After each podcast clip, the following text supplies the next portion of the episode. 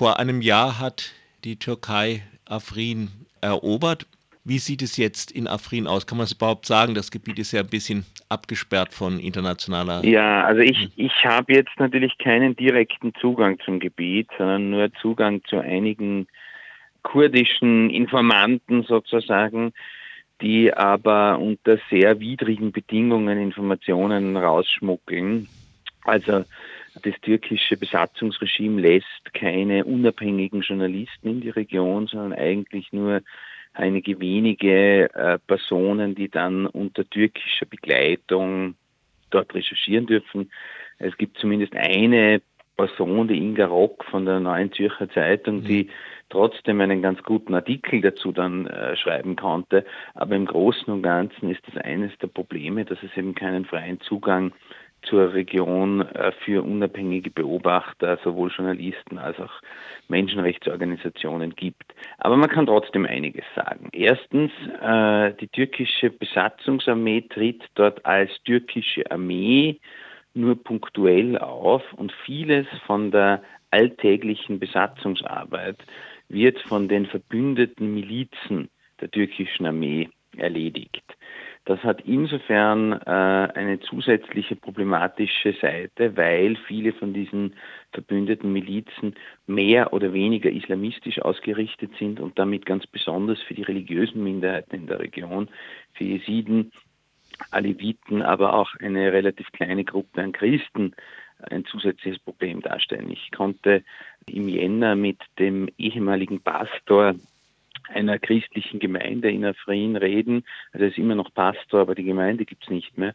Und er hat mir WhatsApp-Nachrichten der in der Region verbliebenen Gemeindemitglieder gezeigt, die in die Richtung gehen, dass die Leute sich wirklich nicht mehr auf die Straße wagen. Der zweite Punkt ist, dass es zwischen diesen Milizen selbst Rivalitäten gibt. Das heißt, es gab mehrmals auch Kämpfe zwischen den verschiedenen mit der Türkei verbündeten Milizen in der Region, was natürlich für die Zivilbevölkerung ein zusätzliches Problem darstellt.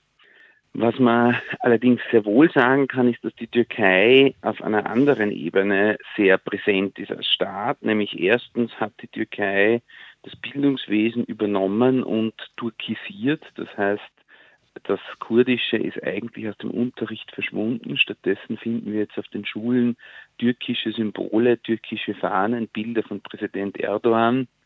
Im Wesentlichen ist das Bildungswesen auf, auf Arabisch und teilweise sogar Türkisch umgestellt worden. Die Türkei ist auch präsent durch andere Einrichtungen des türkischen Staates, wie zum Beispiel ein türkisches Postamt in Afrin. Das heißt, in vielfacher Hinsicht behandelt die Türkei das Gebiet nicht nur einfach als besatztes Gebiet, sondern schon als Erweiterung des türkischen Staatsgebietes. Auch äh, wurden neue Nummerntafeln ausgegeben jetzt, die sehr ähnlich aussehen wie die türkischen Nummerntafeln. Also da ist schon von einer teilweise vorhandenen Annexionsabsicht auszugehen. Der dritte Punkt ist, und das ist für die Zivilbevölkerung eigentlich das Schlimmste, dass die Türkei eine gezielte demografische Veränderung der Region herbeiführt. Das heißt, wir können so etwas wie Demographic Engineering feststellen. Es sind ja fast äh, ungefähr 180.000 Zivilisten im März 2018 geflohen. Die werden an der Rückkehr in die Region gehindert und gleichzeitig hat die Türkei arabische und turkmenische Siedler angesiedelt. Nun drohte ja Erdogan mit einem Feldzug auch gegen das weit größere, teilweise kurdische Gebiet östlich des Euphrats. Ja. Bisher wurde davon nichts umgesetzt. Die Amerikaner sind doch nicht so rasch abgezogen und Putin spielt wohl nicht mit. Er will eher, dass Assad wieder dort die mhm. Kontrolle mhm. bekommt. Was machen jetzt die Kurden? Die Kurden sind sich mit dem angekündigten Abzug der Amerikaner sehr bewusst geworden, dass auf die USA hier kein Verlass ist. Egal, ob die USA sich nun wirklich zurückzieht oder wie schnell sie sich zurückzieht, es ist klar, man muss nun mit dem Regime und letztlich auch mit Russland verhandeln. Die Hoffnung von kurdischer Seite ist, dass es möglich ist, ein Abkommen zu erzielen, das in die Richtung geht, dass die Kurden trotzdem ein möglichst autonomes Gebiet behalten können. Aber es ist den Akteuren klar, dass es in irgendeiner Form eine Rückkehr zumindest symbolisch des Regimes geben muss. Es wird wahrscheinlich, also von Seiten der Kurden, geht es in die Richtung, dass äh, etwa syrische Truppen direkt an der Grenze zur Türkei positioniert werden sollen, während die Städte des Autonomiegebiets und die Dörfer weiterhin selbst verwaltet werden sollen. Das ist so die Idee und das Angebot, das es von kurdischer Seite an Damaskus gibt. Von Seiten Russland gibt es durchaus Signale, also die Verhandlungen finden vor allem über Moskau statt. Von Seiten Russlands gibt es durchaus Signale, dass man über eine Autonomie der Kurden in Syrien reden kann. Das Problem ist, dass Russland die arabischen Gebiete, die auch durch die syrischen demokratischen Kräfte beherrscht werden, auf jeden Fall gerne der direkten Kontrolle des Regimes unterstellen würde.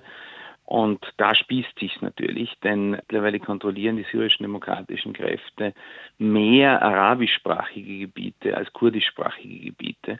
Und was im Moment de facto von den Kurden verlangt würde, wäre, dass sie ihre arabischen Verbündeten im Stich lassen. Und da wird sicher noch sehr viele Verhandlungen brauchen.